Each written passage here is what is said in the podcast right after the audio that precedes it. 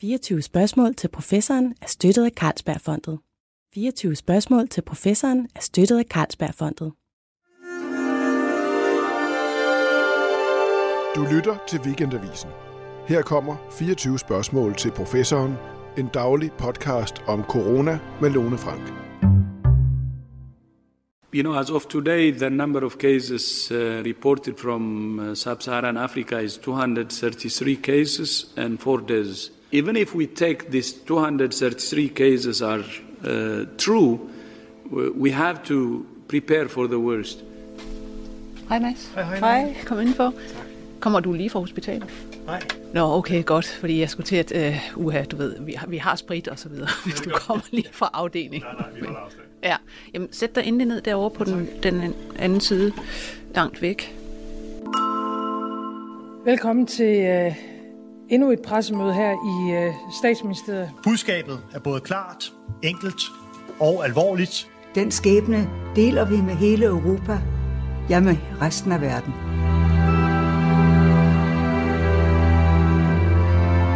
Det er den nittende marts. Vi er begyndt at se spredning af covid nitten i Afrika. Der er to hundrede og enogtredive registrerede smittede i Afrika under Sahara, halvdelen i Sydafrika. I denne her udsendelse, der skal vi se meget nærmere på, hvad der kan komme til at ske, når coronavirus den øh, drager gennem det afrikanske kontinent. Altså langt væk fra vores relativt privilegerede del af verden, som vi er fuldstændig fokuseret på i øjeblikket. Det skal vi se på sammen med Mads Geisler. Velkommen til dig. Tak. Du er dansk læge, og du har mange gange været udsendt til Afrika i forbindelse med forskellige epidemier rundt omkring i forskellige lande dernede.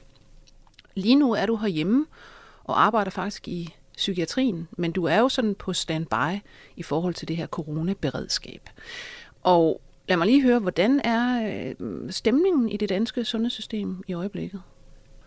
Der er nogen, der er bekymrede, men generelt er der stille og rolig lydhør, lydhørhed over for, hvad der bliver meldt ud fra ledelsen, som vi får daglige opdateringer, og folk er egentlig ret fleksible i forhold til, hvis nu der er behov for ressourcer på andre afdelinger, så kan det godt være, at vi skal derovre arbejde. Så folk går og afventer, at der skulle ske noget, for eksempel med de der intensivpladser osv., og behovet for For, for ekstra bemanding på de her afdelinger, så folk er egentlig ret fleksible, men, men afventende lidt. Jamen vil du, så lad os springe til noget helt andet. Hvordan er det lige at blive, øh, hvad skal man sige, sådan fløjet ind, havde han sagt, og dumpet midt i sådan en, øh, en epidemi et, et sted i, lad os sige, Kongo eller Liberia, eller hvad det nu kan være? Ja, der er ret stor kontrast til det, vi lige talte om i det danske sundhedsvæsen nu for tiden. Og hvis man går ind på et typisk øh, hospital, øh, et landsdelhospital i Sub-Sahara-Afrika, så vil det være et helt andet billede, man får der. For selv hvis der ikke er epidemiske tilstande, så vil der typisk være meget dårlige bygninger i lav kvalitet. Der vil ikke være fungerende latriner og vandhaner. Der vil være dårlig hygiejne, der vil være overfyldt.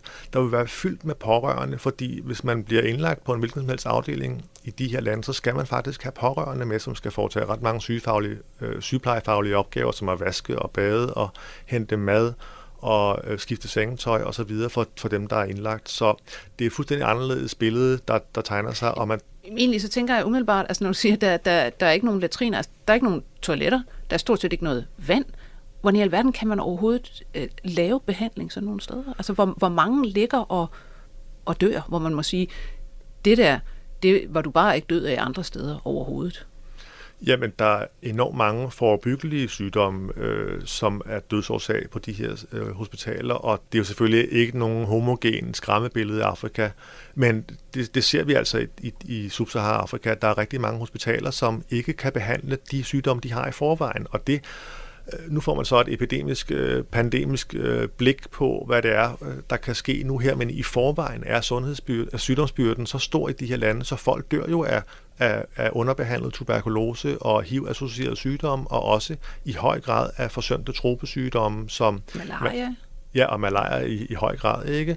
Og så i forvejen er der jo kritiske tilstande, og i Danmark snakker vi jo meget om, er der nok intensivpladser, er der nok respiratorpladser til de her patienter, der kan, der kan blive syge, hvis vi får et peak på kurven. Og i, i Sub-Sahara-Afrika. Nu kunne man jo snakke om, sig mig, der er ikke nok, ikke respiratorpladser, for det har man ikke de her steder, men der er ikke nok iltkoncentratorer, der er ikke nok iltbomber til at levere behandling til de akut svært syge, vi har nu her, de her ellers forebyggelige infektionssygdomme.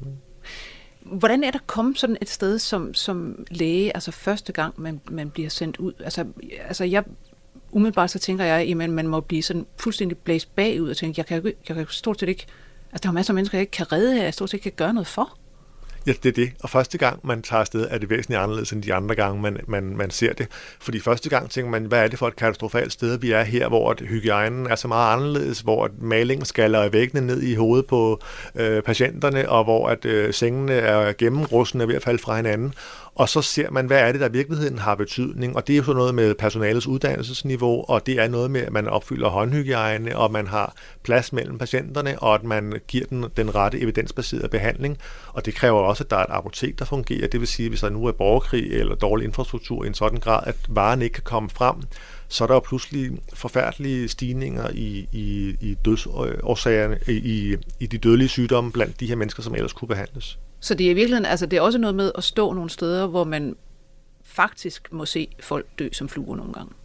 Ja, og det, øh, der ser man jo for eksempel, øh, hvis nu man er i et landdistrikt i Sub-Sahara-Afrika, i Centralafrika for eksempel, hvor der er, er ustabilt og der er usikkert at være, så kan man sagtens se en eller anden form for øh, opskalering af konflikten, af borgerkrig eller væbnet konflikt et eller andet sted i landet, som er mange hundrede kilometer væk, som så vil medføre stille og roligt, at der bliver sendt færre transporter afsted mod den region, man er i. Og så ser man konsekvenserne tre, fire, fem, seks måneder og senere, når det så har vist sig, at der ikke har været, at man lige har skruet lidt ned for transporterne, så der er ikke tilgængelig tuberkulosemedicin, der er ikke tilgængelig H I V-medicin, der er ikke tilgængelig antibiotika, og, og også de øh, materialer, man skal bruge til at sterilisere og have hånd, håndhygiejne osv., så ser man forfærdelige konsekvenser mm. de her steder. Hvordan er egentlig indstillingen øh, blandt folk, der bor sådan nogle steder og, og er vant til det? Ja, den er jo anderledes, fordi øh, børnedødeligheden for eksempel er jo øh, tårnhøj i de her steder. Hvis vi tager Centralafrika, kunne den være måske tolv komma fem procent. Det vil sige, at alle familier har oplevet at miste et barn. Og øh, der kan også være områder, hvor at, øh, H I V-prævalensen er, er tårnhøj, og hvor rigtig mange er smittet med tuberkulose. Det vil sige, at der er altså en anden... Altså rent erfaringsmæssigt har de fleste familier erfaringer med de her store tab. Og det giver altså... Det giver en anderledes øh, fornemmelse, at man er i et miljø simpelthen, hvor menneskeliv øh, bliver, bliver påvirket ret voldsomt øh, i, i de fleste familier. Og det, det er helt usammenligneligt at, at, at, at sammenligne det med, at, at, at sammenligne det med Danmark. Ja. Jeg tænker, øh, at vi lige skal øh, kigge på simpelthen, hvad, hvad, hvad kan der komme til at ske med lige præcis corona og Afrika? Vi har lige et klip her, vi skal høre. Four sub-Saharan African countries confirmed their first coronavirus cases.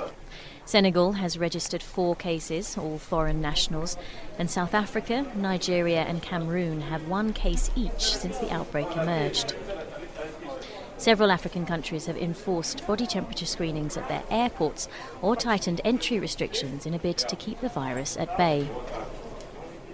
I think what we have learned from China is that speed, uh, decisiveness and unity of everyone and acting in unison becomes a very important issue. And in this case, we really hope that we will get everyone working with us uh, in dealing with this issue. Ja, det var den sydafrikanske sundhedsminister, der var ude at sige her, at vi kan lære fra Kina. Ja, men øh, man har knap så meget at gøre med, vil jeg sige, i, i Afrika. Men øh, samtidig så har hans landsmandinde, Glenda Gray, som er øh, pædiater, altså børnelæge og H I V-forsker, og øh, formand for det sydafrikanske øh, Medical Research Council, som det hedder, hun har været ude øh, og sige, at øh, vi har faktisk absolut ingen idé om, hvordan covid nitten den kommer til at opføre sig i Afrika. Fordi vi kan heller ikke gå ud fra, at, at det vi kender andre steder fra, at, at, at det vil holde stik. Altså at det på, øh, udfolder sig på samme måde. Hvad, hvad tænker I, der, der er inden for N G O'erne og måske skal der ud om nogle måneder? Vi tænker også, at det er uhyre komplekst og Øh, også fordi det er sådan et heterogen område, vi taler om, hvis vi taler om Sub-Sahara-Afrika. Ikke? Der er jo millionbyer, og så er der øh, få hundrede kilometer fra millionbyerne er der folk, der bor i, i små, meget primitive landsbyer, som aldrig har været i de her byer, fordi det ligger simpelthen flere dagsrejser væk på grund af dårlige veje. Så det er meget svært at sige præcis, hvad, hvad er det for en population, det handler om. Men man kan jo godt sige, at det er særligt bekymrende, fordi i Danmark snakker vi om, at det er folk over firs og så videre, der, eller folk, der har, der har komorbide sygdomme, at der er risiko for at få alvorlige konsekvenser. I Afrika ser man jo faktisk, at mange af de her lande, der er den forventede levealder omkring halvtreds år, og der er øh, enormt høj forekomst af øh, lungetuberkulose, som i mange, for mange vedkommende er underbehandlet, og der er børn, som ellers ikke i Vesten vil blive ramt så hårdt, der er jo øh, tårnhøj øh, prævalens af, af forskellige former for akut svær underernæring. Så man tænker, at de her børn, der i forvejen er i risikogruppen for at få andre infektionssygdomme, at de vil være meget mere sårbare, og det vil medføre en meget større dødelighed, end, end de lande, vi, vi kigger til nu her i Europa og Kina og så videre. Ikke? Ja, så, så det, vi kan komme til at se et fuldstændig andet billede øh, på, hvem, hvem det er, der bliver ramt, hvem det er, der dør. Øh, og altså, der må også være, altså selv i Sydafrika, som jo er et, et udviklet land, og hvad det hedder, øh, altså ressourcefuldt, og, og så videre, så videre. Altså, øh, der må også være altså, enorme udfordringer med hensyn til, øh, altså, du ved, h- hvordan man går til det. Altså også, også kulturelt. Altså måske ikke så meget i Sydafrika, men, men i andre øh, afrikanske lande. Med hensyn til, h- h- hvad er udfordringerne egentlig her, udover at sundhedstilstanden er dårlig? Det er det. Så tilgangen må jo også være fuldstændig usammenlignelig med den, vi, vi ser her. Det vil sige, du har jo ikke D R et, hvor dronningen går frem og siger, nu skal vi gøre det her, det her. Der er jo en helt anden brug af medier, og der er jo en helt andet uddannelsesniveau også, kan man sige, i mange af de her lande. Det vil sige, det, det er ikke godt nok at sende en, en besked ud, hvor sundhedsministeren står på tv. Der skal bruges rigtig mange andre medier. Det kan være taxichauffører, det kan være traditionelle healere og, og, og heksedoktorer og behandlere, det kan være præster og imamer, og det kan være øh, community leaders, øh, forskellige associationer osv. Og de her beskeder skal ud. Og det vi ved fra de andre epidemier, der har, øh, som man ser hyppigt i Afrika, kolera og lassafeber og Ebola og mæsling osv., det er, at man kan ikke undervurdere, hvor meget det, hvor meget det betyder at få beskeden ud. Og der skal man altså bruge rigtig, rigtig mange forskellige medier, også fordi at rygtespredningen er en helt anden dimension, end, end det vi ser her. Jo, man kan vel også sige, at, at og det er I jo stødt ind i flere gange, under, også under Ebola, at, at øh, man stoler hverken på myndigheder, de lokale myndigheder, eller på disse øh, N G O'er, der kommer flyvende ind og, og vil gøre et eller andet godt for befolkningen. Altså, man står ikke bare og siger, ja, kom og hjælp os, vi, vi stoler på, hvad I siger. Nej, men det gør man så i højere grad, hvis man for det første har fuldstændig åbenhed omkring, hvad det er, der sker. Ikke? Det vil sige, at vi i et Ebola-behandlingscenter, der kan virke så skræmmende, og som også er blevet angrebet nu her, både i Vestafrika for et par år siden, og også i sidste år i Kongo, fordi der er rygtespredning, og kommer de med sygdommen osv., ved at man har fuld åbenhed og faktisk laver guidede ture og omvisninger og siger, at vi gør alt det her i alle detaljer, det her, hvad det handler om, og det her overlevelsen, det er ikke nogen dødsdom osv., så, så får man mere og mere accept fra lokalbefolkningerne. Hvis vi nu tænker coronavirus, covid nitten, det vi får at vide herhjemme og alle steder i den vestlige verden, det er, at vi skal distancere os fra hinanden, vi skal gå hjem, vi skal holde ferie, eller hvad vi nu vil kalde det, isolation, øh, og skal ikke rigtig lave noget. Vi lukker bare lige samfundet ned nogle uger, måneder, og så mødes vi igen, og vi har nogle økonomiske hjælpepakker. Øh, det kan man jo ikke gøre i Afrika. Nej, hvis vi snakker de store byer, hvor der er mange millioner fattige mennesker og slumområder osv., så, så, så er der nok ikke mulighed for at holde fri i to uger, fordi hvis man har et arbejde, så er det nødvendigt at få udbetalt sin løn dagligt eller ugentligt, og der kan du ikke på samme måde sige, at vi bliver hjemme og, og ser fjernsyn. Og på samme måde er også det der med, at man ikke må forsamle sig i større mængder, det virker jo relativt ladsiggørligt for os herhjemme, og vi tænker, det skal nok gå, men hvis du skal ud og handle ind dagligt, du ikke har noget køleskab, så skal du formentlig på markedet hver dag, og der skal jo være friske råvarer, så der er jo, der er jo tusindvis af mennesker samlet på de her markeder her, og man kunne ikke forestille sig, at folk har ressourcer til at planlægge på anden måde, fordi du kan ikke holde op med at arbejde, du kan ikke blive derhjemme, du, du har måske et barn, der har luftvejssymptomer øh, nu her og har feber, og det du så normalt vil gøre, det var at tage barnet med ned på det propfyldte marked, og så købe noget antibiotika, fordi det, det behandler noget for lungerne, og det er jo ligesom det, det, det er den praksis, man har. Og der er uendelig mange små boder, som bare er træbord, der er øh, hamret sammen, og så er der lige lagt øh, forskellige kopipræparater lagt ud, øh, som typisk er produceret i Sydøstasien, øh, og måske er holdbarheden overskredet, og der er ikke rigtig øh, øh, datomærkning på og sådan noget. Der køber man så medicin, så får man at vide af, af farmaceuten der, eller øh, ham, der har boden, du skal tage tre af de her tabletter i en uge, øh, dagligt i en uge, og så, og så gør man det. Så hele den der sundhedssøgende adfærd på grund, er ikke fordi folk er dumme, det er jo fordi, at mulighederne og ressourcerne er helt anderledes end her. Jamen det vi kommer til at se, er det ikke i virkeligheden, øh, at den her epidemi, den vil nærmest udspille sig naturligt, om jeg så må sige, i Afrika. Eller i hvert fald nærme sig den kurve, den ville have udspillet sig efter, hvis man ikke rigtig gjorde noget. Ja, det, det kunne man jo forvente, at den kommer tættere på det teoretiske kurve, naturtilstanden, fordi at man ikke kan øh, lave karantæne på samme måde, som drømmescenariet vil være Sydkorea og så videre, hvor alle har fuld tiltro til sundhedsmyndighederne. Nu er der de her, man tester alle derhjemme, og der er drive-through, øh, øh, hvad hedder det, testning, og man bliver hjemme med maske på og spritter af hele tiden og så videre, ikke? Det kunne være et teoretisk drømmescenarie, og der er man meget langt fra selvfølgelig rent praktisk set i de her lande, vi taler om. Altså noget, der slår mig, er også, øh, at, at vi jo netop, altså i virkeligheden herhjemme, hvis, når, vi, når vi har en, en, en diskussion om det her, hvad gør vi, og hvilke tiltag tager vi, og afvejninger osv., osv., der er det meget sådan en abstrakt øh, diskussion af, at vi vil ikke have vores sundhedssystem overvældet, for så skal vi jo til at prioritere mellem patienter. Du må have stået i altså direkte prioriteringer øh, ude på sådan nogle øh, felthospitaler, han har sagt junglehospitaler, hvor der simpelthen, jamen der er mulighed for at redde disse børn, eller disse gamle, ham her kan jeg nok ikke gøre noget for, eller det kunne jeg måske, men så ville det koste noget for to andre. Hvordan er det at stå i sådan med, med prioritering, altså under neglene? Ja, det er i sig selv rigtig ubehageligt, og så kan man sige, så kan der være situationer, hvor prioriteringen kommer af, af, af tvungen nødvendighed. For eksempel hvis du står ude i et landdistrikt i Centralafrika, og der ikke er noget flytransport, så kan du ikke rigtig evakuere dine patienter til et sted, hvor de vil kunne få mere avanceret behandling. Øh, både medicinsk og kirurgisk behandling. Så der kan man stå i situationer, hvor man siger, at vi har det, vi har, det udstyr, vi har. Og så føles det faktisk en lille smule nemmere at sige, at der er ikke andre alternativer. Vi kan, der er ikke noget hospital i, i flere hundrede kilometers, om, øh, kilometers øh, omkreds. Så har vi det, vi har. Så føles det faktisk ikke så slemt at sige, at vi kan tilbyde det her, og vi kan give det her, og hvis ikke det virker, så har vi ikke andet at gøre. Men hvis man står i en tvivlssituation, hvor man tænker, er det nu mine egne evner, er det nu den, de menneskelige ressourcer, vi har her, der ikke kan finde ud af at gøre det bedre, og vi ikke kan tilbyde den behandling eller diagnostisere den her sygdom, så kan det være rigtig svært og ubehageligt, hvor man faktisk går rundt med og føler, at man har en masse, man har en masse liv, for eksempel, på, sam, på samvittigheden. Ja.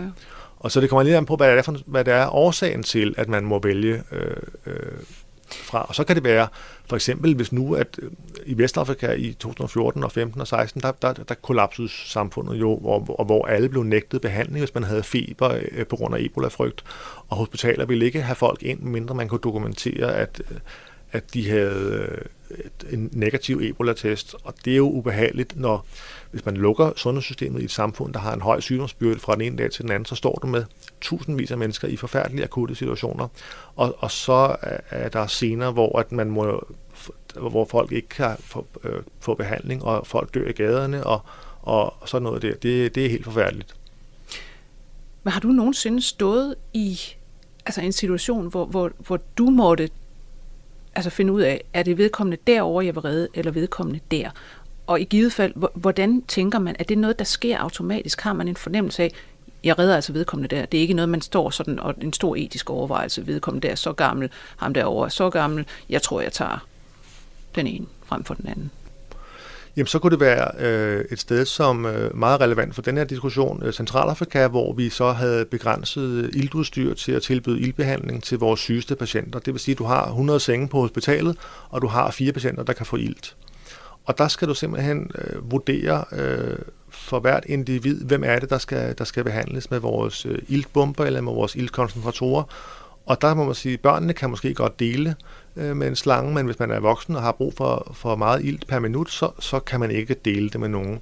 Og der må man faktisk se på hver enkelt sag og sige, ham her, der formentlig vil have det her krav i mange dage, øh, ham kan vi nok ikke tilbyde behandling, men ham her, hvor vi tænker, vi kan redde ham nu, der må vi faktisk tage, tage uh, iltslangen fra den ene og, og, og sætte en ny slange på og give det til den anden. Men er der og, nogen, du simpelthen husker? Det må, jeg måtte gå hen og forklare vedkommendes forældre her, at øh, jeg, jeg snupper altså den her slange, fordi der er en anden, jeg skal redde. Nej, så har man sagt det på en anden måde at sige, så har man, øh, det har man faktisk tænkt, ikke? Og så har man sagt, at vi tænker ikke, at der er den store effekt af, at vi holder der på ilt her. Det er den anden behandling, vi må bero på, og så må vi vente resultatet af det, og så har man givet ilten til en anden.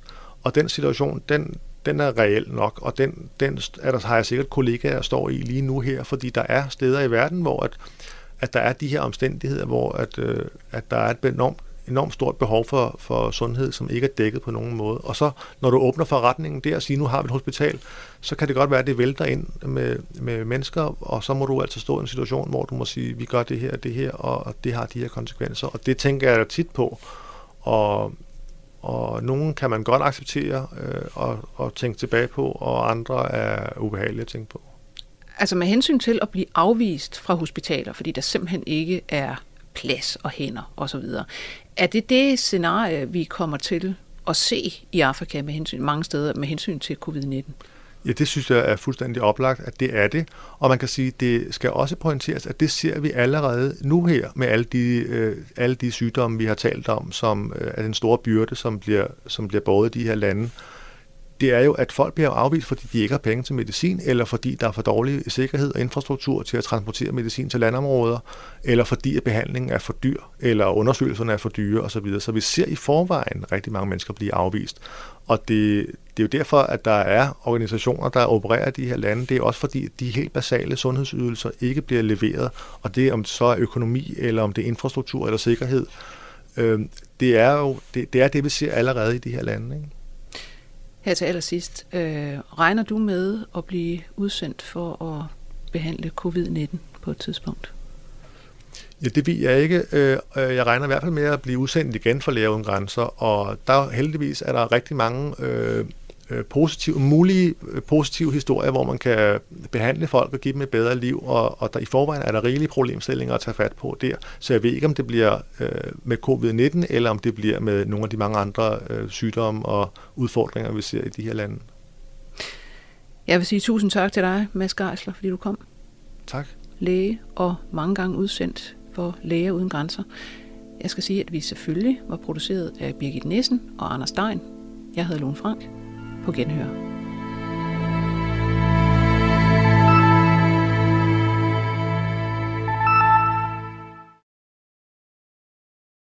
fireogtyve spørgsmål til professoren er støttet af Carlsbergfondet.